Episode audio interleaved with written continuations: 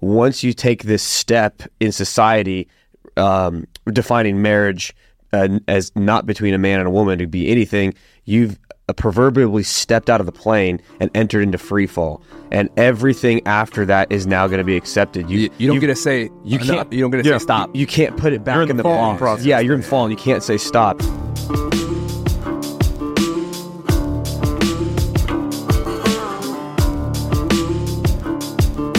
Hey, welcome back. This is the Unyielding Podcast where we talk about anything and everything from a Christian perspective. My name is Mike. I'm your host. Um, we're down one man today, but I'm joined by Spencer, Phil, and Tobias.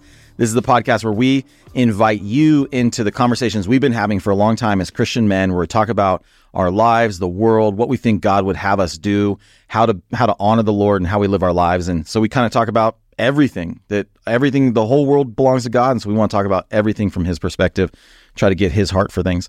Today, we want to talk about what really in my lifetime might be one of the largest cultural shifts that that we have seen, which is um, our the general view on LGBTQ type issues and where's the Lord at in that and all those kinds of things. So let me just pray to get us started. We want to honor God and then we'll we'll jump into it. Father, we love you, God.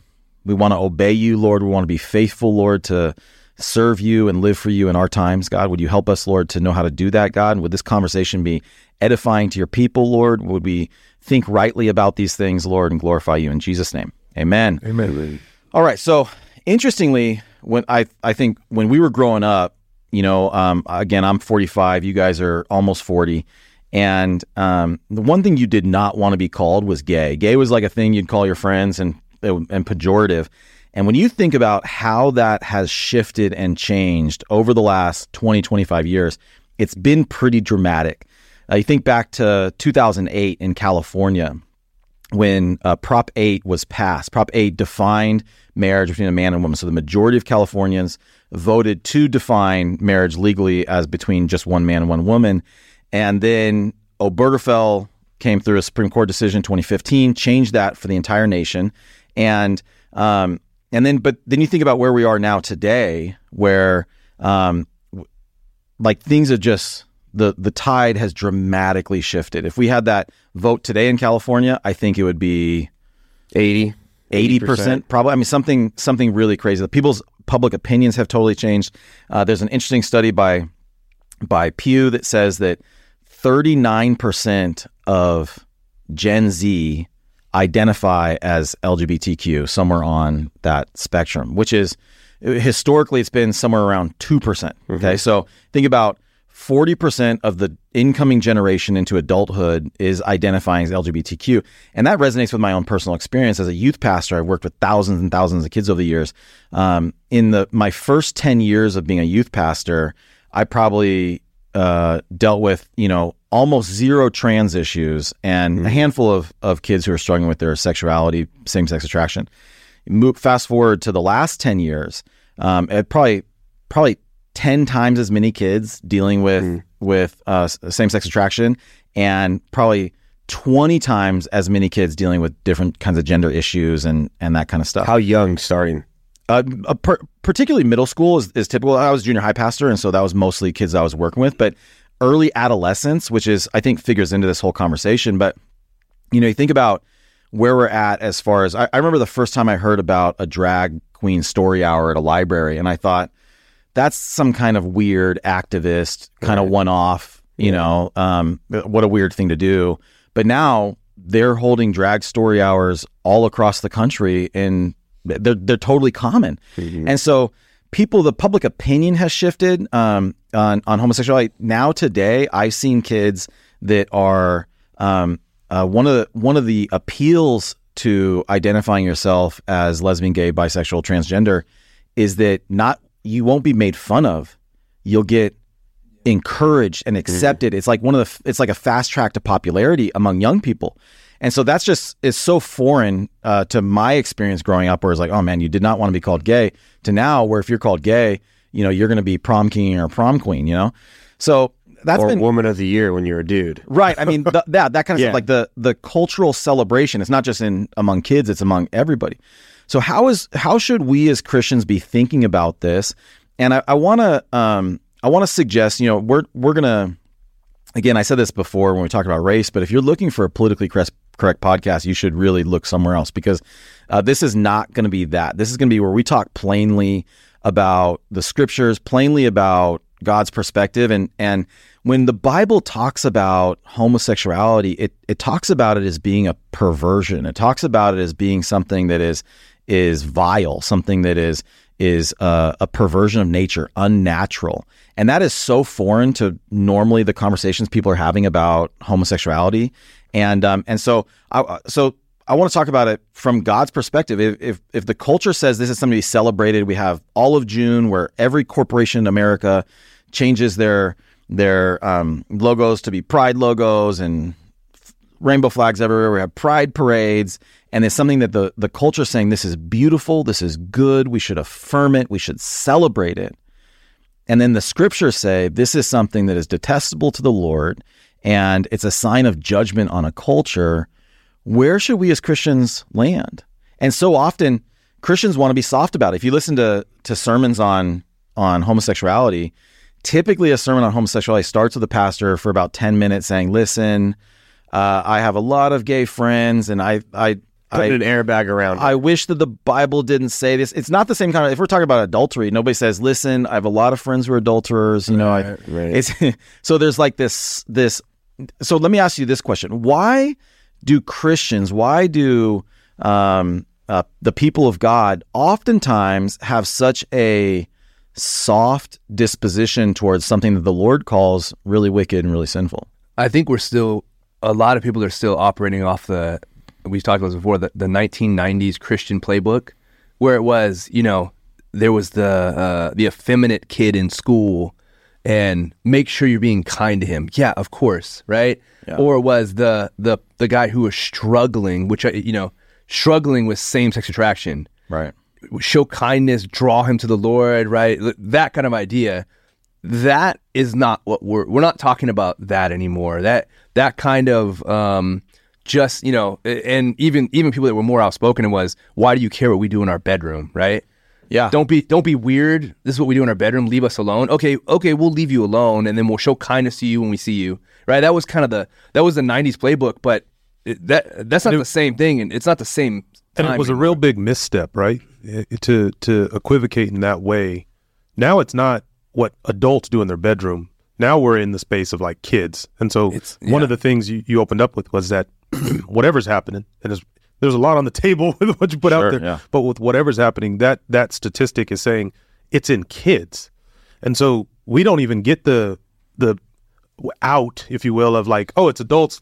We're in the United States. Let adults do what they want to do.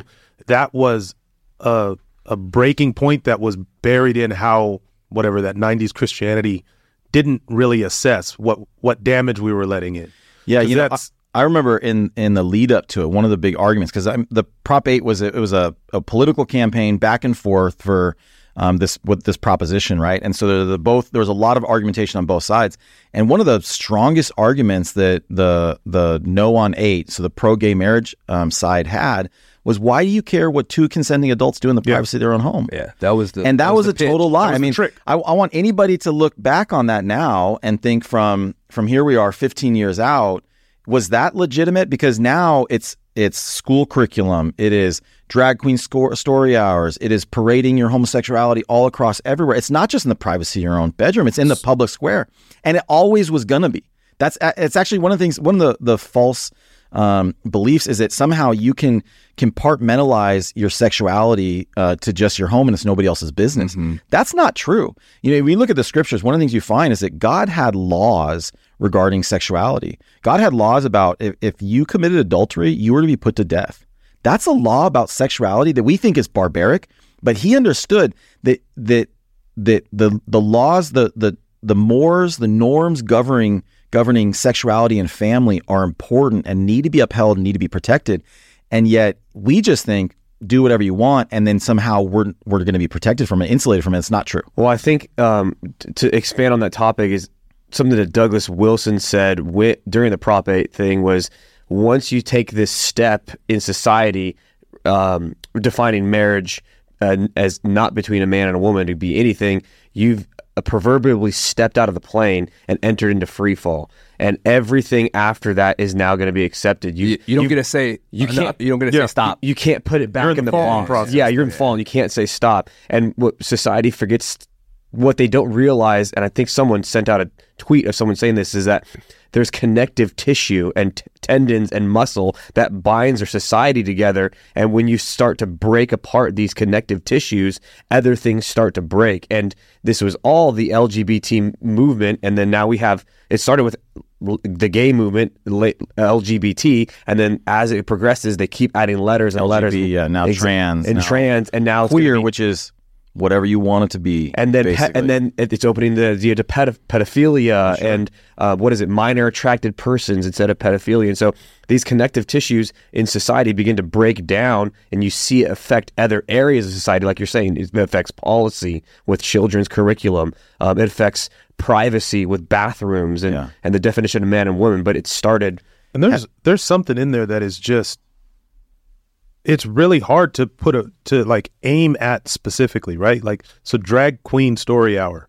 What is even happening? Right? I don't even I don't even know why I, can mean I can't even understand why a drag queen would want to go and do that. why, like, why aren't they going to a nursing home yeah, like there's so Yeah. much about this that is that is because the people in the nursing home would drive them out of there. That's well, why. let, let's and I, I want to keep on your topic, but I don't what what why would we do a porn star story hour? Like what there's a sexualization on, all the way down there- to I didn't- youth. There's something that- deep there it's about because the it's the youth Before we get there, though, let me because I Yeah. do want to go there because Yeah. I think that's actually a big part of it.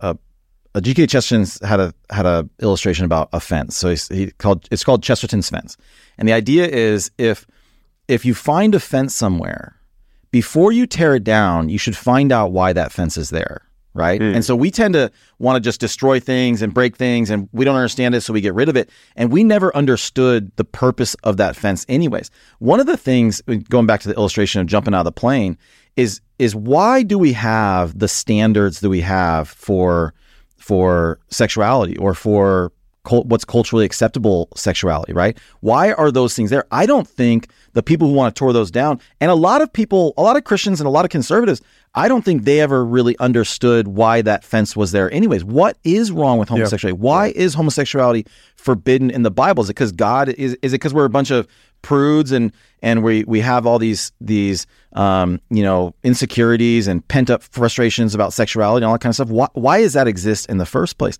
And it, it really goes from a Christian perspective. It really goes back to the very design of life. You remember that that God said that he he made it wasn't good for man to be alone, so he made a woman for uh, for him. He made a helpmate for him, and they were to come together and be fruitful and multiply. Right at the very beginning, the very design of humanity. We talked last time about the design for work, but also right there in the beginning is the design for procreation, the design for bringing life. That sex was was designed and created to for a, a husband and a wife to come together and and there's some there's there's three things that are happening in sex. There's there's the potential for procreation, there's the spiritual union that's happening between a man and a woman, and then there's pleasure. And we've really taken out the spiritual union between a man and a woman and procreation and just said pleasure is the main thing that drives sex. Whatever feels good, do it. If if you want to uh, embrace any kind of weird, kinky sexual sexual thing you want, go for it. And yet we don't even understand. We have lost why the fence was there. We've lost why there's the guidepost there. And um, and so there's a lot of things that are are falling apart. And I think that idea of of once you take away the limit, once you take away the guideline, the standard, and you say, okay, no, we're gonna, we're going to remove that. Okay, well now what standard is going to stop you? And now there is nothing, and so we're in free fall. That- that's and- pretty tricky because as a as a an American, as a you know somebody from the United States, I really like the idea of being free, and so there there there's like a coalescence of things that in an, freedom in the right with the right boundaries is great, but it's within the right boundaries, and I think as we've mm, advanced, whether it's from a technological standpoint or just advanced, some of those advancements have brought distorted ideas of freedom. Like you do need boundaries around healthy sexuality so society can keep functioning at its most free. As you erode those fences that were holding things back, we're getting more and more confusion. I um uh, my my parents were both teachers and um they just recently retired, but similar to your your you know experience as a as a youth pastor, I would talking to them, and these types of concepts will come up, and they just couldn't call kids by a name. And it's like my parents are in their 60s at that point, and they're they're in class, and a and a Wait, kid. what do you mean they can't the, call the them kid, by their name? The kid would want to be a different name for the day. Their gender was changing for the day, and if if a teacher would, you know, these are teachers. My they mom get reprimanded if yeah, my mom would go from class to class telling the teacher what that kid's name was today so there wouldn't be any incidents. what? And it's like, okay, there's some kindness in that, but that breaks. You can't teach kids when that is how you have to interact with them. Yeah. So there's there's uh I mean it's just the the the ripples like you drop this one thing to let people that are adults be more free and all of a sudden all of these ripples are coming out that you know we just didn't un- we didn't understand and it's it's scary what's coming up from it Yeah, and I I think that idea of individualism, that what you believe about yourself is the most important thing about you, all those kinds of things are the ideals that we have embraced, and I think they're the ones that are now we're seeing what the fruit of those things are. they get used against us kind of yeah Well, not just we're we're seeing the fruit of them. You you tell a kid, look, you can be anything you want to be. Um, this is lies that we were told when we were growing up. Man, you can, you, you are special. Uh, you're the most important thing, and all these kinds of things that just reinforce my own identity and my belief about myself is the most important thing. Is is actually foolishness. It actually is broken. It actually is the the world is not about you. You is not centered on you. And so when we tell people that and then they start to live it out, we're actually reaping the fruit now of what that looks like. And so you said like like as Americans, like we kind of want to have this idea of of freedom or libertarianism, right? That that we don't want laws, but the Bible actually is full of laws. The Bible is full of standards, and the, standards they are minimal, um, but they are the standards that make for freedom, right? Because it's like a it's like a, a river, right? You take away either bank of the river, and you have a flood, right? So so there's certain standards. It- It's within limitations that actually create freedom and breed freedom, and and you take all those away. You take the restraints away, and you just say, do whatever you want, do all that's in your heart, trust yourself, believe in yourself dude you have a you have a catastrophic flood at that point because you've removed god's design his standards for life and and and sexuality is fundamental to that Yeah, I mean, and this this whole thing, I, I I read Romans one all the time, and it it is every day a better picture of what we're right. We're we're just moving closer and cl- farther and farther into Romans one, where you know, a- and the source of that is it's talking about men didn't glorify God, they didn't honor Him, they didn't they didn't give thanks to Him, they exchanged His image for image. why don't you read it real quick i think it's, Yeah, yeah. you, you got it i think it starts in verse 17 Yeah. or 15 something like that I might want to. We might want to future podcast talk about libertarianism and conservatism and l- l- how laws shape. As I might push back on some of good. this. Let's but, fight. Yeah. So yeah, Romans 1. For the wrath of God is revealed from heaven against all ungodliness and unrighteousness of men, who suppress the truth in unrighteousness. Because what may be known of God is manifest in them, for God has shown it to them. okay so hold on real quick so it's saying that god's wrath is revealed against mankind because what could be known about god was known by them and yet they rejected it Keep going. Yeah. For since the creation of the world, his invisible attributes are clearly seen, being understood by things that are made, even his eternal power and Godhead, so that they are without excuse. Because although they knew God, they did not glorify him as God, nor were thankful, but became futile in their thoughts, and their foolish hearts were darkened. Okay, so real quick, let me just say, p- part of the idea is sometimes we make the mistake of just saying, "Well, people are just ignorant; they just don't know." What Romans one says is they do know. It's talking about Gentiles, pagans, people who who don't have the Bible. This was not God's people. Uh, uh, this was uh, they were outside of that, but it said that they could have known God's eternal attributes and His Godhead from what may be known about God from creation. So a lot of times people say, "Well, I didn't know," and how's God going to hold people accountable for not knowing? No, you did know. People did. Know, people do know. They do know the truth about God, and yet they reject it, and they they make gods in their own image, and they become futile in their own speculation. well the next verse i mean he's going to read it but that's what's going on now so uh, go ahead Yeah, I mean, and that too, they, they do know in John, you know, it, ta- it talks about uh, the light. What is condemnation? It's that the light has come into the world, and men chose darkness rather Yeah. than light. Yeah. that that is the Right. the light has come into the world. You people know People know and they reject it. They want to hide their dark deeds, hide in the darkness. And want to say they want to say I didn't know, I don't know. Yeah. and they're going to stand. The, the Bible says that they're going to stand before the Lord someday, and all things are going to be made evident, and they're going to be without excuse. Yeah. Um, let's see. Uh, they did not glorify him as God, nor were thankful, but became futile in their thoughts. Their foolish hearts were darkened. Professing to be wise, they became fools, and changed the glory of the incorruptible God into images made like corruptible man, um, and birds and four-footed animals and creeping things. Therefore, God gave them up to the uncleanness and the lust of their hearts. So let me just say, they they were idolatrous and rejected God, and and because of that sin, it says therefore God gave them over. Keep reading. Yeah, therefore God gave them up to uncleanness and the lust of their hearts, to dishonor their bodies among themselves, who exchanged who exchanged the truth of God for the lie, and worshipped and served the creature rather than the creator, who is blessed forever. Amen.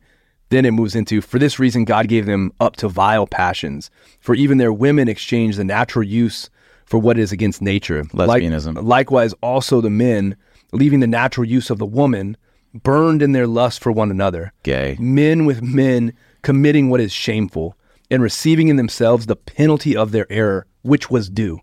Right. Okay. So, so the the picture here is this is God's. Remember, it starts off that this is God's wrath that is being poured out, and and it and God's wrath. Sometimes we think about God destroying and slaying.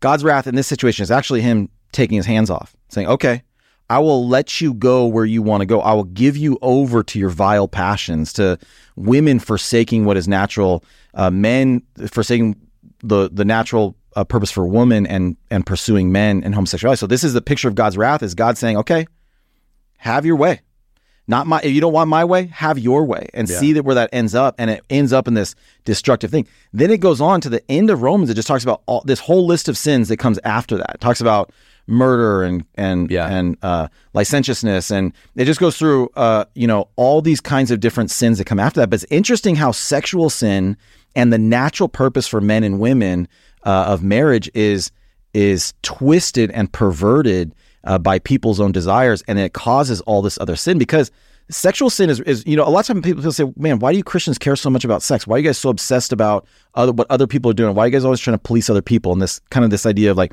you're homophobic, like somehow you're scared, like, like a gay person, you know, like you're you're scared of homosexuality or or whatever that kind of pejorative you know label they, they want to try to imply. But the reality is is that sex is fundamental to not just human flourishing but societal flourishing. And when God takes his hands off and says, "Okay, you can, this is my judgment is you can have your own way." Things get really bad. Well, I think, and, and I think yeah, we're like we're in that spot. Yeah, one of the things that do- happens penalties do. is as a Christian, you look at how the United States is designed, and you say, "I want, I want that person to be free to make money. I want that person to be free to buy whatever house they want. Pursuit of the I, pursuit of I want that person to be, and so you don't understand as a Christian how to articulate or stand up for I don't want this, and and that that is complicated, and I I don't know that it's easy to teach, but as Christians we have to we can't equivocate on what this says, and that's that's at least the starting point for Christians to know how to interact with the world. We can't say, well, that doesn't mean what it means. Well, pre Obergefell during Prop 8, again, one of the stories you would hear all the time, there's these really heartbreaking stories of people in the military or, you know, people who are end of life care and their partner, their homosexual partner um, that they had been, you know, together with for 30 or 40 years wasn't illegally allowed to come in and make decisions for their end of life or wasn't allowed to receive their remains from uh, being, you know, d- dead in the military or killed in action or, and all these kinds of, of things that were just these kind of like tearjerker, heartbreaking. Anybody who's empathetic, anybody who cares, feels like, oh man, that's that's rough. You know, like Yeah, that- but it's it's, it's attaching it's attaching uh, uh, homosexuality and gayness to that situation. Where the heartbreaking thing is that that could have been a close relationship, a, a godly relationship you had with another man or another woman in a rightful way that would have been there at the end with you, right? Like as someone who, Yeah. as a as a godly brother or sister, Right. But it it then got corrupted, and now we've made it. well, it's also attaching homosexuality to this other situation that's like, oh, that's a real Yeah. uh, emotional situation and and and one where I think I would want a different outcome. I think you should be able to pick whoever you want to be able to be end of life care, all these kinds of things. But it was like a it was like a a vehicle. It was a Trojan horse in order to get And in the whole thing has been that. these largely yeah the whole thing has been that these largely perverse and debauched and and really gross things they want to uh, so often they want to pick and choose the examples that are so pristine and perfect and and uh, you know cultivated to to just be a great example and yet you look at you look i mean if you look at the actual evidence of homosexuality you like the amount the number of of homosexual partners for homosexual men lifetime partners is like 20x of heterosexual people. It's like like if you take away the natural design for men and women, uh, and for for men to pursue men who are both uh, you know uh, designed and made to be the pursuers uh, for sexuality, you get just a ton of illicit sex. You uh, gay men are not allowed to give blood. They're not allowed. They're not. They're legally not allowed to give blood. That's still the case. That's still the case today. People don't know that. People will never see that. some logic, That's- some logic That's the left. government. Yeah, that's the government, the CDC making those decisions. But gay men are not allowed to give blood. You you look at at the AIDS epidemic. It is not an epidemic am- among heterosexual people. It's an epidemic in the gay community. And and look, the lifespan of homosexual homosexuals is over a decade less than it is for heterosexuals. This is just this is not information people are giving out. This is not a healthy lifestyle. This does not make for happiness or Tobias joy. and I, right before this, we're talking about what is actual kindness to somebody. What is actually blessing them? Right. And in the face of, I mean, I don't, I didn't know half of those things you just said, but in the face of that, to say, let that person do what makes them happy. You're you're now as a Christian, if that's the path you take, you're really you're really cheapening what is true kindness or or a blessing to somebody. I I you don't I mean you're not going to be able to just forcefully talk a person into believing something else, but to not give somebody the truth and and and to hold that back in the sense that their deeper happiness comes from untruth. That just is that and that's to Christians. Like I I know it's complicated. I know it's hard. They they make great stories, right? There's there's a whole bunch of great stories about these situations that really complicate it in your mind how to work how to approach it. Part but of- holding back the truth isn't, isn't part there. of what has messed this thing up or where we've gotten so far off is we've made your sexual appetites who you are yeah your deepest your identity. and and so if you're going to be true to yourself if we're going to say that that's our cultural value as as human beings is to be true to yourself is that your sexual identity somehow is the truest part of who you are and let's just be straightforward if, if we were going to around this table go out and put our sexual desires and interests and and things on the table. Dude we would all be ashamed right? There's all of us all people have some some twisted messed up sexual desires. To make that who you are is a terrible mistake. That is not who i am. My identity is not a heterosexual uh, guy um, and your identity is not a homosexual person. It's not your same-sex attraction. It's not your sin in fact, the Christian answer is very opposite of that. You're a child of God and you you're going to have to live this life out in this flesh, but you need to live it by faith in the Son who died and gave himself for you.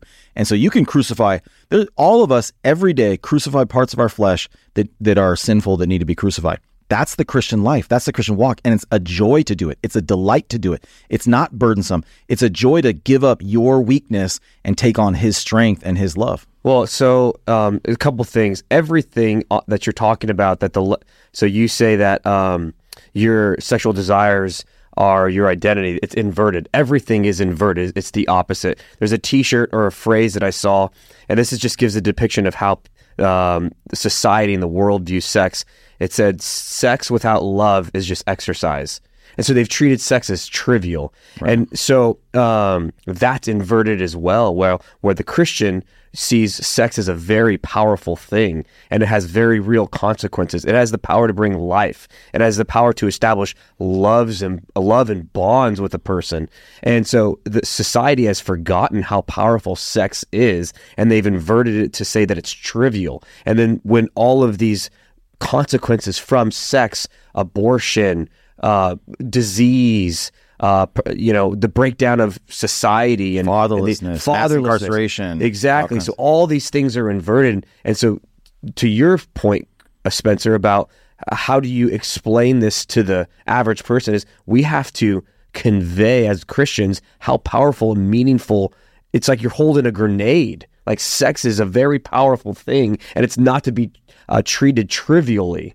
And there's very real consequences behind it, and somehow we have to communicate that to to the I think you communicate it in the same way you communicate it to. I mean, there's not one way to communicate it, but in the same way you communicate it to a young man who wants to be promiscuous. right? Like that portion of your life is going to be great and good, and it's going to carry immense pleasure. It's not going to be def- definitional to you, but keep it in the right boundaries, and it's going to be a, a, a powerful, meaningful portion of your life. Go sleep with as many women as you as you can, and you're you're you're going to be eroded on the inside. You're going to be you're going to be, and and I mean, so I think it it's very similar. Like to a homosexual person, like your appetite when it leads you, it's gonna erode you. You're gonna be you're gonna be shrunken as a as a result of following that appetite, as opposed to having it aimed at the right thing and incorporated into a full life that is family, friendship, deep connection in these other ways. Some of what you're saying is, uh, you know, what we're talking about. How do you explain it? You explain the what's good, what's bad. You know, the ex- you're talking about a listening person, right? You're talking about a listening ear. You're talking about someone who is who is open to Convincible. to reason, reason. Right. right? We're we're we're past that for most people. Mo- y- y- you know, if you if you even get into a conversation like that, that's amazing, right? That you could actually start reasoning with someone about the benefits of following God's word in this specific area, among others. Now, like you said, the I, and I hate even that we're inside this context of the homosexual person. The, Yeah, the whole not- even that you know what I mean that that that whole identity as a homosexual it's it it is Romans 1 it is exchanging what was supposed to be we were made to glorify God to reflect his glory with each other right we we were supposed to be the body right and and and that idea is now no no no it's about me I'm a homosexual person I'm worship it's a worshiping of self um and now obviously we're we're past the point you know that was again 90s Christianity, and you hear people say, "We just got to be kind." It's just kindness enough. it, it, it, it's it's enough. Now, I'm not talking about not being kind, but when I go to breakfast on a Saturday morning with my wife and kids, and we're eating breakfast, and two gay men sit right, you know, they're waiting for a table, and they sit right next to my kids, right, and they and they're rubbing each other's legs and sitting on each other's laps, and and I'm trying to have breakfast with my family, my kids. It, we're trying to keep it clean with language wise on this podcast, but that it's enough. Right. It's enough. It it is a it is well past time. The penalty is due, and enough is enough. Where we're tr- I still want to reason, and I still want to be kind, but also we can no longer stand for this sin among us that is also trying to, like you said, a focus on children, and it's something that I've been thinking about lately a lot, and I've seen it. The the drag queen story hour. It is indoctrination of children by the enemy, by these people to move the needle. But what it also is in a really sick way that I've seen is it's trying to take the innocence of kids and apply it to themselves. It it it because they feel they know they are carrying the weight of the sin, their sin in their life, and they are they know they are not innocent. They know they are not clean, and this attachment to kids, the innocence of kids, where you want this innocent kid to accept you, and in some way you want to expose them to all this dark sin, and you want them to carry that weight. You want to put your sin on them and somehow take their innocence for yourself. And it's it's it, it, and that is something throughout history about sacrifice and you know uh, human sacrifice and chill like that whole idea. It's it is wickedness, man. No, I, I agree. I do think that just as people like Mike's point about the walls, I don't think Christians remember or can articulate why we have walls and, and why it's these societal boundaries are good that God has set up. And so I think we need to do a better job trying to articulate why these things. And yeah, I do believe that we're past that point, but I still think that we as a Christian uh, group has have forgotten how to articulate that. so we got to figure let's- that out. Let's say Something something interesting real quick tricky, about that. Let me let me just say this real quick because I think uh, you said there's not very many people who who are open to that. Here's here's one of the the best things about being a Christian that I love about being a Christian is that we are working with God. Like we're working in God's system according to His design. So as much as as much as um, you know, people, the, the sinner would like to rage against God and try to change the way the world is. The world is the world that God made. It's fallen, it's marred, it has problems, but as a Christian, when you work with God's design, you've got the wind at your sails, man. You are move, you are working with reality. And one of the cool things is in this situation where with with parents. So you said you said several things, but one of the things you said was that there's just not that many people who want to have a rational conversation about it. That's there's true. There's there. I don't know how many people there are, but there's a real loud amount of people who want to just Sure. use force. But increasingly, I've seen people are waking up because there are natural instincts among regular people who who would say trans is great, uh, homosexual. I don't have anything against any of those things. I want people to be able to do whatever's in their heart.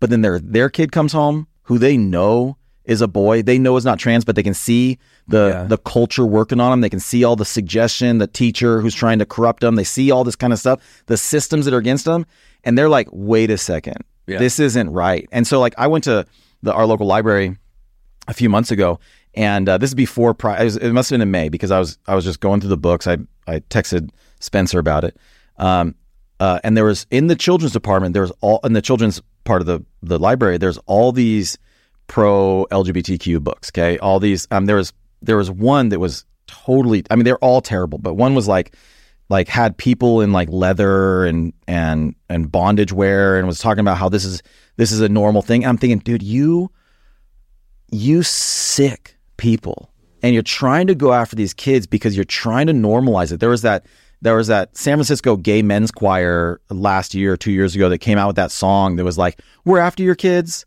we're coming for your kids, right? They're not even hiding it. They're being intentional about it. And of course they want our kids. But here's what's here's what's great about being a Christian. Man, the more they lean into that and go after that, the more people's natural awareness is going to be no, no way. This isn't right. And and th- and it ca- it's causing people to like question more things and wonder about more things and seek out answers. And so so I, I just want to one of the things I want to say on this podcast was I I uh, if especially if you're listening you're offended, you know, and and one of the things is, people say is like you're on the wrong side of history or whatever.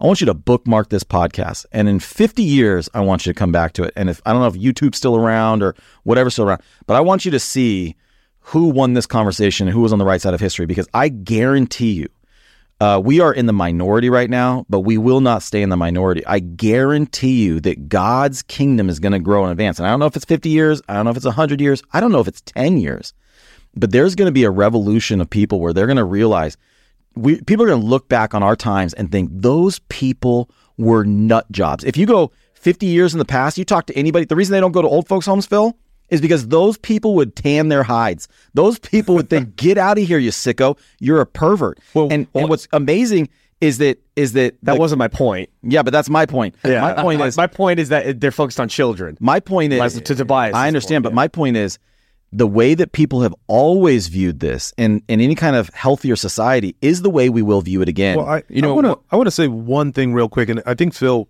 brought it up or was getting towards it, and so part of the answer for me is is I don't need to have all of these uh, expert scientific analyses to understand things, right? So there's a documentary that's going around. What is a woman? a woman is a woman. I don't actually need to go any further than that. What is marriage? Marriage is marriage. That's what it is. I don't need to help you understand it. I don't need to define this or defend it on this, like, well, let's slice and dice this Yeah, ten yeah, million yeah, ways. Look, it's not right, period. And I, I do think there's some, it takes a little bit of courage to be like, I'm not going into, well, the love story, the, you're not, you're barred from the hospital. Hey, look, empathy, compassion, but that the the the central point there, homosexuality isn't right. Yeah, you you are welcome. You are welcome to, to join the kingdom of God. Welcome in. The walls are here for your safety, right? There's salvation here. We are welcome. But when you come here, we have a king and we have laws, Exactly. and you are welcome to be to join. But And you don't bring the, you don't bring everything. All this that is in interesting. This you, is you interesting come, too on, you come on his terms, not because yours. he's, Yeah. he's a king. It's not a democracy. Right. There are no votes about this, and so I get peace from that as a Christian. Amen. And and it's it's like I don't need to go past what the Word of God says, and and part of what I I sense is that Christians are pulled towards this. I need a better understanding. I need to un- I need to go in and really get to no no you go Yeah. you go to the point where it it's written down and then leave it in his hands right now that allows me to actually love people i don't actually carry this like burden to go into a deeper definition he set it up Yeah, on this issue, I think people a lot of times want to default towards non-Christian reasons. like like yeah, they want to look for secular reasons that will appeal to people on this is tradition and this is whatever. And and as Christians, I've thought I've been convicted. We just need the biblical answer and that's that's where we go. We start from there. And and part of the answer is is the gospel like like not not part of the answer. The only hope is the gospel, right? We're not going to get out of this through political uh, schemes or or, or passing laws. I don't. I couldn't give two hoots about Obergefell. I mean, I do because I think that it's a it's a sign and a, It's a marker, yeah. that we're going the wrong direction. But we're not going to get another Supreme Court decision passed. When when Roe uh, got overturned, there's more abortions happening in America right now than were happening previous to Roe, and so th- we're not looking for political solutions. This has to be a God solution. But here's what's here's what's beautiful too is that's you know the, you laying out that part of the gospel, Tobias, that we come on his terms, not our terms, is actually such good news. Man, when are we going to come to the end of ourselves? When are we going to come to the realization that I don't have the answers? I don't have what it takes. Let me submit myself to the Lord, die to my old life, and be resurrected again to new life. That's the gospel.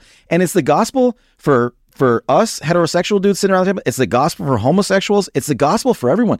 Is that sinners can be saved. Your wretched, defiled sin can be you can be rescued from it. You can be set free. How many homosexuals, how many trans people, how many sexual deviants feel stuck right now? They feel shame. They feel under a mountain of shame and brokenness and hopelessness. Many of them victims of sexual abuse. Many of them victims of their of other people's sin against them. Many of them victims, and the answer for them is the gospel. Come and be saved. But it's not. It's not. Let me affirm you. It's actually the opposite. Let me tell you, your sin is wicked. It will destroy you and it will send you to hell. And the only hope for you is that you cast yourself on Jesus and be saved by Him. That's the only hope for any of us. For all and it's of the answer for homosexuals. And it's what we need to be telling the and, and so many in the church want to be nice.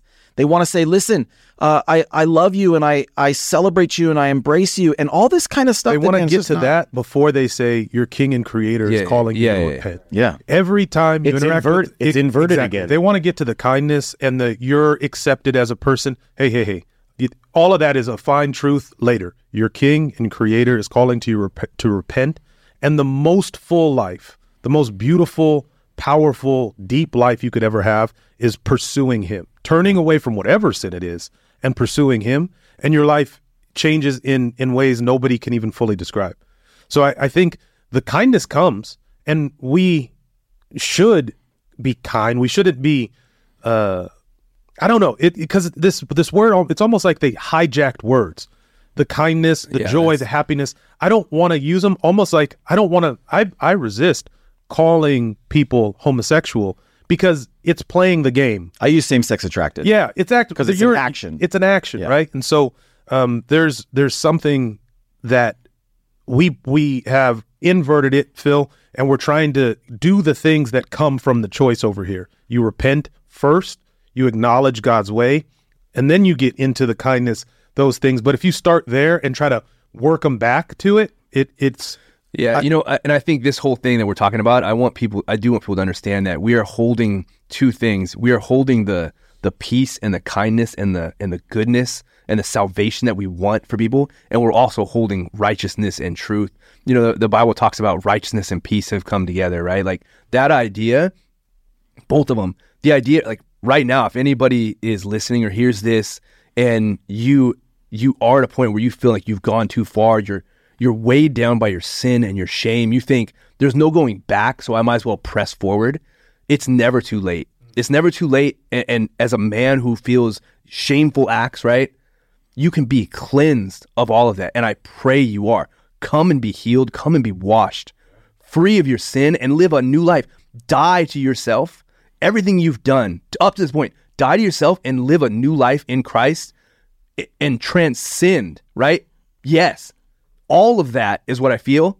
Also, we need to talk about when you come to me or you're trying to teach my kids something or you're trying to to beat me over the head with something or we're talking about this movement of boasting in sin and sin is your identity. No. Th- You're you're going to you're going to meet uh, something here and you're also going to meet some you know it's Well, it's like that uh, the eleventh commandment of be nice, right? Like you're just not finding in the scripture. So I I don't want to take out kindness and joy. I want to I want to embrace it. Those are biblical terms. The idea of that Christians need to be nice or polite or whatever is is is a like it's a cudgel. It's a tool used against It us to try to it. Yeah, yeah. try to keep everybody right there. What is it? Is it Isaiah? Peace, peace. They write peace, peace where there is no peace. Right. Right. Everybody just relax, stay calm, be kind, be peaceful. And and the Bible says, as far as we can, be peaceable with all men. Right. Right. As far as we can. But if you're crying peace, peace in this time, with this these things Right. happening, and, and it's not peacetime. I do feel it's also. I think we're doing a good job of of really, at least from our perspectives, discussing how it got to here. And one thing I I think is important, in uh, kind of to Tobias's point, like there is, we want everybody who is going to repent of any sin to come and be embraced and and be pulled into the the the you know the church family and, and feel like brothers. And on this point, your a sin of homosexuality is no different than the sin of anger, like or or stealing. That's an interesting or, point. Or all of those are sins that have to be forgiven. And we want if you are any of those, there's a path. It is different, Yeah. but there's a path back in. You're Yeah, not going to be like in this section of No. this type of sinner over here in the church. No, we're You're all free. You're we're all- clean. let's exactly. talk, let's talk about real quick how that sin works in the sense that all sins are are the same in the sense that all sins are will cause you to be found guilty and and sent to hell right so all sins are the same in that way but certain sins carry different penalties in the bible so there's other ways that are distinct between sins and i think it's important to point out homosexuality is a, a pretty perverse sin. It's one that in the Old Testament or God's law would have carried the capital capital punishment. You would have been put to death for it, along with some other really serious sins. So- Adultery. So, it's a sin that God takes very, very, very serious. And I don't think we need to be lightening people's loads on that. I think we need to be letting people know, hey, this sin is wicked. It's not who you are, and it needs to be repented of. But let me just say, I think we struggle with a couple things. I think one of the reasons Christians struggle to talk about this um, is obviously you had said earlier it takes courage. Uh, there's a there's a lot of pressure to go with the flow on this. There's a lot of pressure to just say yes. You know, uh, affirm. There's there's people getting pressure in their jobs. People are getting pressure from society and their families of just what's acceptable, what's not acceptable. And so there's a lot of people who just feel that pressure. So one things is, as Christians, we need to have courage. Another thing is is we need to make some distinctions. Um, a lot of times when we're when Christians think about the issue of homosexuality, they think of a person. They think of like my aunt or my my child or my friend. Have you, you, I like where you're going. We watched this on HBO, that show that was about zombies, and then there was that Oh, yeah. episode, Yeah. the story about that. Uh, I, I feel like that's what people think of. Right. They yeah. think of this romance. They think I don't of know. this. You didn't watch it? What? I, I don't know. zombies. It's, it's Zombies all, and what's it called? The gay zombies. What's that? The gay This Wait, is here's- uh, the end of us or something. I don't remember. I don't remember. But yeah, excellent point. Uh, thank you for Fabulous contributing. zombies. Um, is your, uh, No, but here's here's the You have the poster in your up in your room. I got, man. yeah. Um, uh, here the the point is that that people think about this nice person that I love, or this person that has been really kind to me, or this person I work with who's really great, who's who's been a good friend. Um, and and that's okay. I want to talk about how to deal with that person in a minute because I think that's actually the way this ends up playing out in a lot of ways that I think is important. But what you have to recognize is there's also something much larger that's happening. There's all the people who are watching and listening. There's all the people. There's the there's the audience who's seeing. How do we talk about this? What should I say? What should I not say? How should I think about this? What's right? What's wrong? And you're having the the reason. One of the reasons you see this astronomically sharp increase among Gen Z people who want to identify as LGBTQ. Among those, the majority identify as bisexual. And of that majority, of those bisexuals, the people who are living with a partner, something like 92% of them are living with someone of the opposite sex. Okay. So they are Wait, I did not know. functionally. Say that again. I don't understand Okay. what that means. 39%. They're saying this, but they're living with a partner of the opposite sex. Yes, so they're, not saying really- I'm bisexual. So they're just identifying with the group when they're not actually their actions don't identify with the right. group. That's exactly what I'm saying. Wow. And my point is though, here's the point though. It's a social contagion. Is there's pe- yeah, if you look at there's a there's a They're not uh, even committed. They're just No, it's a social contagion. there's a book that came out called God, I want Irreversible. them to be- There's a book that came out called Irreversible, and it's talking about the trans movement among kids. And there's this also super sharp increase among particularly adolescent girls coming out as identifying as males. And what they what the what the studies have shown is they're doing it in groups. They're doing it in groups of friends within six month period. Like three out of seven friends Yeah. will all come out as trans together because there's social like they're picking up on what the the signals that we're sending and that's a really so so the idea of it being a social t- contagion is it's not it's not what traditionally has been understood as gender dysphoria it's not what has traditionally been understood as same-sex attraction Honestly, it that's- is a power of hard for to, suggestion like even interpret in this though, because Well, that's no. something almost different. no, no, it, it no, is. It no, my point is we're having this large conversation about homosexuality where we're saying this is something good, it's something beautiful, it's oh, something it's- celebrated, and people are saying, "Huh, I want that. I feel bad about myself. Yeah. things aren't going great. I don't like the way I look. Okay, maybe I." Maybe I'm this, or and it's all that suggestion. There's also grooming that's going on, and so there are like one of the things they found is that there's a lot of, particularly on Instagram, there's a lot of trans influencers who are going after kids, saying, "Listen, if you start taking testosterone, you'll be so much your your depression will go away. You'll be start being so much happier. Once I started, once I got on these hormones that will change your life forever. Once I got on these puberty blockers, it transformed everything. And people say it's no risk, you can do it, and it's a lie. There are there are dastardly, terrible.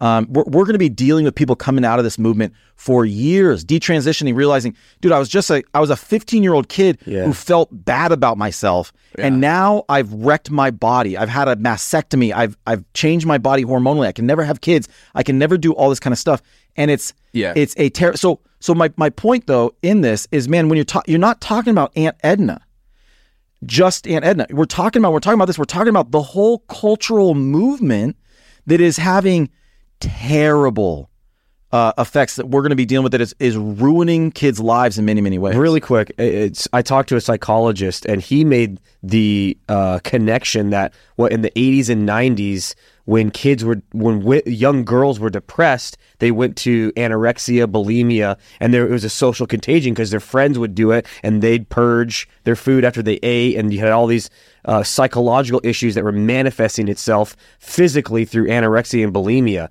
He they were making the correlation that instead of uh, anorexia and bulimia being the social contagion now. It's the mastectomies and and transgenderism and Didn't my have friends like, are cutting and like wasn't Yeah, that a thing cutting while? was There was like a whole time And whenever so you there's these underlying psychological issues that have been in society for a long time. We can talk about the the reasons for that, but it's manifesting itself differently. And s- I did not know that what you said, like eighty percent of people who are saying they're no, like ninety two percent. Ninety-two percent people who are saying identify as I'm bisexual, but they're still live live in a heterosexual relationship. Yeah. so it's a social contagion, and uh, There's Bill- a bunch of evidence for it, yeah. Well, yeah, Bill Maher said we're the gr- gayest generation, or Charlie Kirk said we're the gayest generation, and he showed how we're doubling. Each generation is doubling, and by the time in 2050, we're all going to be gay. By the way, Bill Maher and Charlie Kirk are two very different people. But they're they're together on might this. have said the same- They're together Yeah, on this. increasingly, Bill Maher is becoming Charlie Kirk. Yeah, is yeah. Go ahead, Tobias.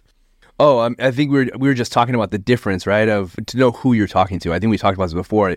A refugee versus uh, An evangelist. an evangelist, right? Like the, that idea is you see someone who is struggling, someone who is, you know, you pull up and your barista has a lisp, right? Yeah. Yeah. Don't be rude to the guy. Right, yeah. Right. Don't, don't don't pull him through the window and be like, "Gay, no."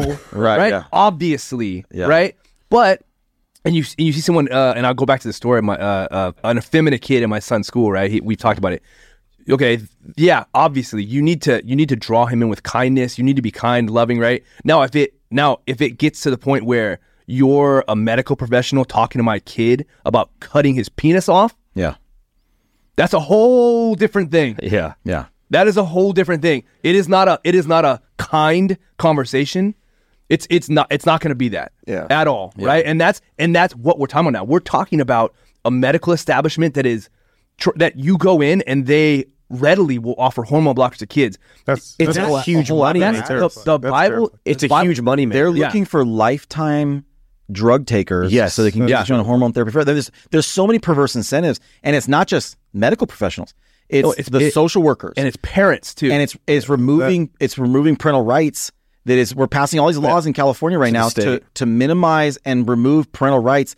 That if your kid goes again, take that 15 year old kid, they go to the hospital because they try to harm themselves, and they're going to get a social or younger, yeah. And the social worker is going to come in there and say, "What's going on?" And and there's a another piece of evidence. It's so often among autistic kids. So it's like this real predatory kind of thing, and they'll say they'll say, uh, you know, are you? And they'll lead, they have all these leading questions of like maybe, maybe you're dealing with gender dysphoria. Maybe have you ever thought about? Have you ever felt different? Yeah. Have you ever felt like maybe you're a girl? Or and they're they're leading him down this path. And one of the things they're going to say is, well, what do your parents think about this? And the kids, say, man, I'm, my parents would never accept this or something, right? And they're looking at trying to sever parental rights so they can take your kid away. So you want to talk about even wor- yeah, yeah, even worse. I, I, you know, the parents who are pushing it. I watched a video, uh, a, a little girl getting a hormone implant put in her arm in the hospital. Mom and dad, and I use those terms, mom and dad. You're not being, you're not being a mom and dad. You, they're standing there. She's crying. They think it's, and they're telling her it's okay. Let's keep going. This will help you, right? And they think she's crying because it hurts, or she's crying you you know why she might be crying is because nobody is protecting her and this is happening to her with her parents standing there right. not doing their job on your point And- of innocence, the like- bible talks about those people it says if you're gonna you're gonna cause one of these little ones to sin you're gonna cause some offense here it's better that a millstone be hung around your neck and you cast into the sea And that, that it's not just the Bible says that; it's that Jesus said it. I just want when people say like that's you don't sound very Christ-like. I just want to say, look, here's what Yeah, yeah, Jesus yeah, yeah. said happens to people like you. It would be better for you that a mil- a heavy rock was tied around your neck and you were cast into the sea than what is going to happen when you fall into the hands of a God and, and you die in your sin. That's Jesus. That's that's the word of the Lord Yeah. for you. And and I think that you know I remember here's one of the again perverse incentives. I remember several years ago one of the one of the markers in just in my life of recognizing dude things are changing quick was there was a family actually in San Diego, but it was a big nationwide story that they did of a kid. Their, the kid's name was Ryland. It was a girl who was transitioning. No, it was a boy who they were transitioning into a girl, and um, had the parents on there. They're talking about how their five year old kid, he'd always, you know, wanted to wear dresses and always been wanted to act like, you know, be feminine. And so they just decided we're going to transition him. And, and, um, and this was, this was seven or eight years ago. It was, it was, it was kind of like before trans stuff was widely accepted. And, um, and they, they sent out letters to all their neighbors saying our, you know, our, our son, Ryland, who you've known as this, we're going to change your name and want you to treat him like a girl. And I remember this was back when YouTube's comment section was like the wild, wild west. Like you just hear all kinds of terrible, horrible things. I remember just thinking, oh man, these guys, these poor guys are going to get lit up. And I remember looking at the comment section and it was so many people were saying, you're so brave. You're so amazing. What great parents. What incredible people you are. And it was like the affirmation they got yeah yeah for that was so strong. And I thought, this kid has no clue, has no chance because every power, every influence, everything that they should be able to trust in their life is pointing this direction. So when we talk about homosexuality, we're talking not about, again, not about just Aunt Edna and how she's going to feel. We're talking about a much bigger cultural perspective on this thing. And we are in a time when, you know, you saw how everything stopped for COVID because COVID was so bad man, we should be somebody should be yanking on the brakes in our culture and everybody is adding shoveling coal into the engine to go faster and faster towards the cliff and and the people who are going to suffer the, the most. Are the kids? uh, is the kids and and I, I innocent people What I was going to say was, it, it, if anyone's listening, saying they don't, if anyone's listening and they don't understand the effects that this is having on children, go to. Uh, you need to follow a page called Transition Justice, and it interviews children, uh, you know, after their transition and the physical torture they go through. Um, with their bodies continually for having these mastectomies and and uh, genital mutilation surgery, where they're having to dilate wounds the rest of their lives. And I, I'm sorry to get graphic. No, but no, it- you need to see Yeah, you- the physical uh, pain and suffering and mutilation of their bodies that they go through. And these kids in their uh, late teens, early 20s are in tears talking about how they've mutilated their bodies. And so, you know, uh, Uncle Tom or Aunt Edna, who's just saying, oh, I just want them to be happy. No, no. Like, you need, before you form an opinion on this, you need to see the results of what is happening to these children. and it will, community. yes, and it will make your I- blood and boil. the, san- the sanitizing of it. The Yes. the you know, uh, hey, there's a there's a trans kid in my daughter's soccer team, right? An all girl soccer team. They're boys, right? Oh, okay. Everyone come out, cheer for the kids. They wear the uniforms. Uh, try, you know, the normalize and the sanitize.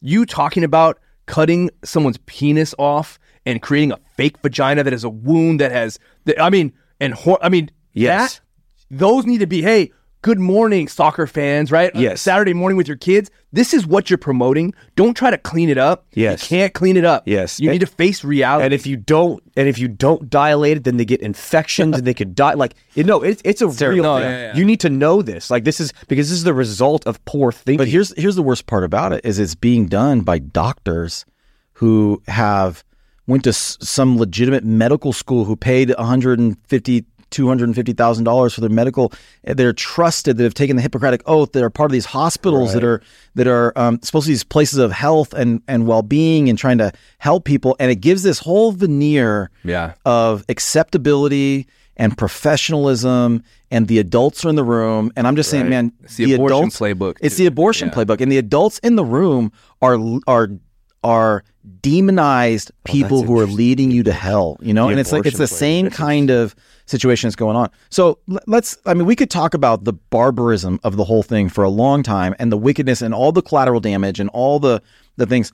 But then, what do you do with Aunt Edna? So you used Aunt Edna as somebody who is. I'm, I'm using Aunt Edna as your lesbian aunt. You were using it kind of as like a. a I figure we're just gonna Uncle Tom. a concern. This is concern by this is one of the things I was I was going with for. So I don't I can't remember the name of the show, but Are we back to the zombie we're gays? back to the zombie the uh, gay zombie show. gay zombies Um, let's hear it But if we go with like uh, the one that sticks out to me is Brokeback Mountain. All right, and Never saw. it. we're going. Never way seen into it. the- Never seen Never it. saw it. But Tell me about. let's Yeah. stick with it for a second. All right. It's I don't want to. What stories are we allowing in? Right. So the whoever Aunt Edna is, Yeah. which story are we going? And so there's something um, as as a people, I think we are deeply pursuing being entertained, Sure. and we just let access to like I, I hear this said a lot of times to um, to women, guard your heart. Like it's one of the things that Christian women are kind of taught, guard your heart. And I I kind of think there we're in a place and time where you don't just get to tell me whatever story, or I won't yeah. participate in watching whatever story. Yeah. Sometimes I feel like you got to pull the plug on something, and I, you know, the the the uh, the end of it. It's a video game, and it went to HBO. But that episode, that episode is like a story that moved so many people about the deepest, truest love, and it's a it's a homosexual story. So I think as Christians, you're not safe. You're not safe playing around with those. no you can't play You around. can't They- play around with them. You can't be like, I can still watch this and get a little. And that's for me. That's for like I have to be good, yeah. very uh, intentional about what I'm gonna uh, let influence. I mean, that's part of the whole Hollywood myth making. Why there's Yes. this vast overrepresentation of gay stories, and you're going to increasingly get trans or you know non-binary And- stories, and they're coming out increasing, and they're doing it because there's, there's a here's the thing. system behind it. it will move you. Sure. Like if you watch it, it will move you, and and you have to like emo- to you mean emotionally? move Yes, it will. Yeah, okay, like yeah. they make it to where it's a powerful story.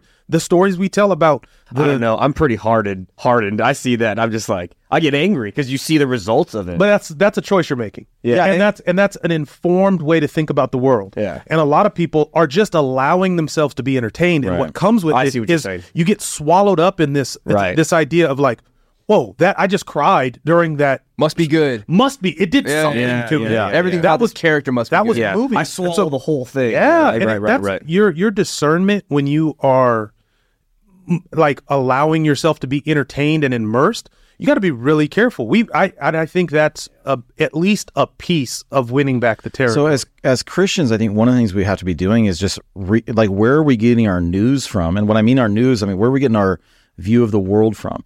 If you're trying the to unyielding podcast, man. well, the Bible and the Unyielding podcast are the two places you should be getting your information. But as as we just think about that, like man, uh, are you is your worldview informed by uh, the media? I mean, is it being shaped by what you're consuming? Is it being shaped by generally what's polite company and acceptable information? Is it being shaped by your own experience, or really are you standing fast? On this word? Are you reinforcing it? Are you ingesting it? Are you agreeing with it? Are you saying, Lord, even man, part of me, this doesn't your word doesn't sit right with me. The idea that in the in the in, in the Old Testament that that homosexuality would carry the death penalty, that doesn't that doesn't sit right with me. Okay, then then just acknowledge that you're wrong there. Acknowledge that the scriptures, however you like you what you can't do, what a lot of Christians want to do is they want to wave it away. They want to say, let me let me move this around. Let me see how can I change this so that it fits with what my view already is. And man, that is one of the things we're, we're trying. That's one of the purposes of this podcast. To say, don't do that. Submit yourself to the word of God. It is life to you, even if you don't understand, even if you don't agree with it, even if it doesn't make sense to you, even if it doesn't line up with your experience. Submit yourself to the word of God. That's the only trustworthy light for your life and and and trust in the Lord. And and so all these Christians who are trying to um, you know, make compatible our our sexual perversion and the holy scriptures, knock it off. Okay, there's a lot of Christians who have tried they they they get into the Greek and trying to do yeah, anything yeah, they can to try to shape it and wait. And there's dude, there's increasingly every year I'm hearing about new churches and new denominations and new people who are kind of going down that path. And and if I mean if you push into it, it's just totally weak. It's totally insincere. There's there's not good theology there. There's not good reasoning there. What what is so clearly happening is people are trying to make the Bible line up with culturally where they're they're accepted. And so stop doing that. Um, I, I think the idea of of you can love the people in your life well, the the people that God brings into your life, love them well. You can. There's all kinds of things that you could do with someone you, that you love who um, is is homosexual. You can uh, you can befriend them, you can encourage them, you could uh, uh, speak life into them, you could uh, go out to lunch with them, you can hang out with them. You, you generally can, you, want good for them. You can want good for them. Want them to. There's all yeah. kinds of things you can do. What you can't do is you can't affirm. Yeah. Yeah. Uh, their their their rebellion against God in this way. And what you need to do on some level, in some way, is you need to make it clear look, I love you so much, but I love you, well, so I'm going to yeah. tell you the truth yeah, in this yeah. way. And it can be compassionate and it can be kind, but it needs to be true and, and clear. It needs to be it needs to be clear. And and I think that's one of the things that that it doesn't. It, um, a lot of times when I, I I think there's a place for us to speak out in clear, no nonsense, direct terms to use the kind of language the Bible use uses and say, look, this is wicked. This is perverse. This is um, vile, it says there in Romans 1. Uh, it's okay for us to do that. And actually, we should be doing that. It doesn't mean that I'm saying to my friend who's gay, Spencer, you're vile, you're perverse. Um, it, it, doesn't mean I'm, I'm saying that about you. I'm saying you're engaged in some wickedness. You need to turn and repent.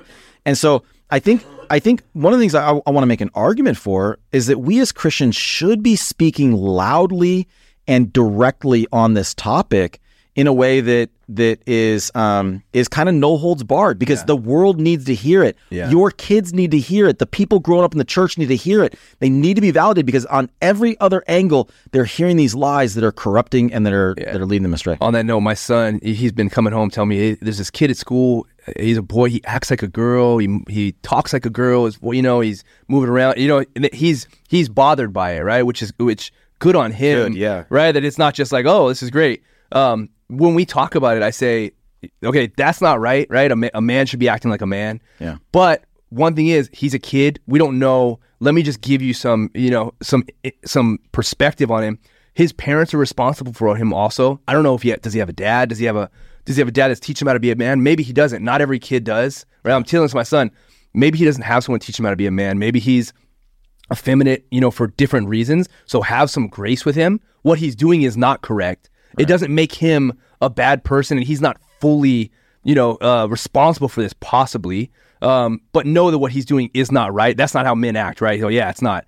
So he's, you know, we're talking about this, and then yeah. he comes home and he says, "Hey, you know, at uh, PE today, um, so and so, whatever his name is, um, you know, he was on. We were running laps, and he was laying on the ground crying. You know, not from an injury, just he's laying on the ground crying, right? And I'm like, yeah, that's not right. And I was about to give my son, I was like, hey, but you know, you know, you can. That's true. That's not right. That's not manly. And you, sh- but you should encourage him. He said, I went up to him and I said, come on, you can do it. Yeah. Cool. And and and that Awesome. is amazing. I said, you. I said, I was going on this. I was going down the road. You can encourage him to be a man, right? That's that's a good thing to do instead of just looking down on what he's doing. And he he jumped into. I already did it. Awesome. I told him, you know, hey, get up, man. You got this. You're a man. You were made for this. You can do it. Right. Right? Man up. And and let that be a charge, not a not a not a bashing of some. You know. So anyway, that that One of the Uh, things you said earlier, I think, is really important as as for Christians to know. Like this is a really hard thing, right? It's hard to step into this. It takes courage, but with the Holy Spirit in us and with with Christ, you get access to His supernatural power. And sometimes you just need to be praying. You just need to be like, I don't know what to say to that person. Yeah. But there is a space in between righteousness and and and like harshness and compassion that I I am ultimately confident God gives you direction in those things. Yeah. So there there you, you know there's not one answer to this, but But you gotta Right, make sure you don't fall into that space between that you show both righteousness. That's what I'm saying. compassion. You don't Yeah, you don't yeah. you don't It- compromise yeah, on either. you find the space on how to navigate communicating both to the person. Both, yeah. Yeah. You don't you don't abridge the righteousness or the compassion. It's most full when you're following Right. Jesus. But stay close to him. And that that gives you a route into like seeing discerning what what kind of person you're interacting with, what you need to present in those times, how it's different from talking to a doctor versus uh you know uh, whatever we called it earlier a, a refugee who you know those are those are very complicated things and your discernment and your ability to be effective in it i think requires you to be steeped in god's word Sure. be prayerful because you know there's not one like do this every time and that's going to get us out of Yeah, the ha- having wisdom and being led by the Spirit. There's a million other things that could be said. That's probably a good place for us to to land here for this podcast. So, podcast number four, the Unyielding Podcast in the books. God bless you guys, and we'll see you next time.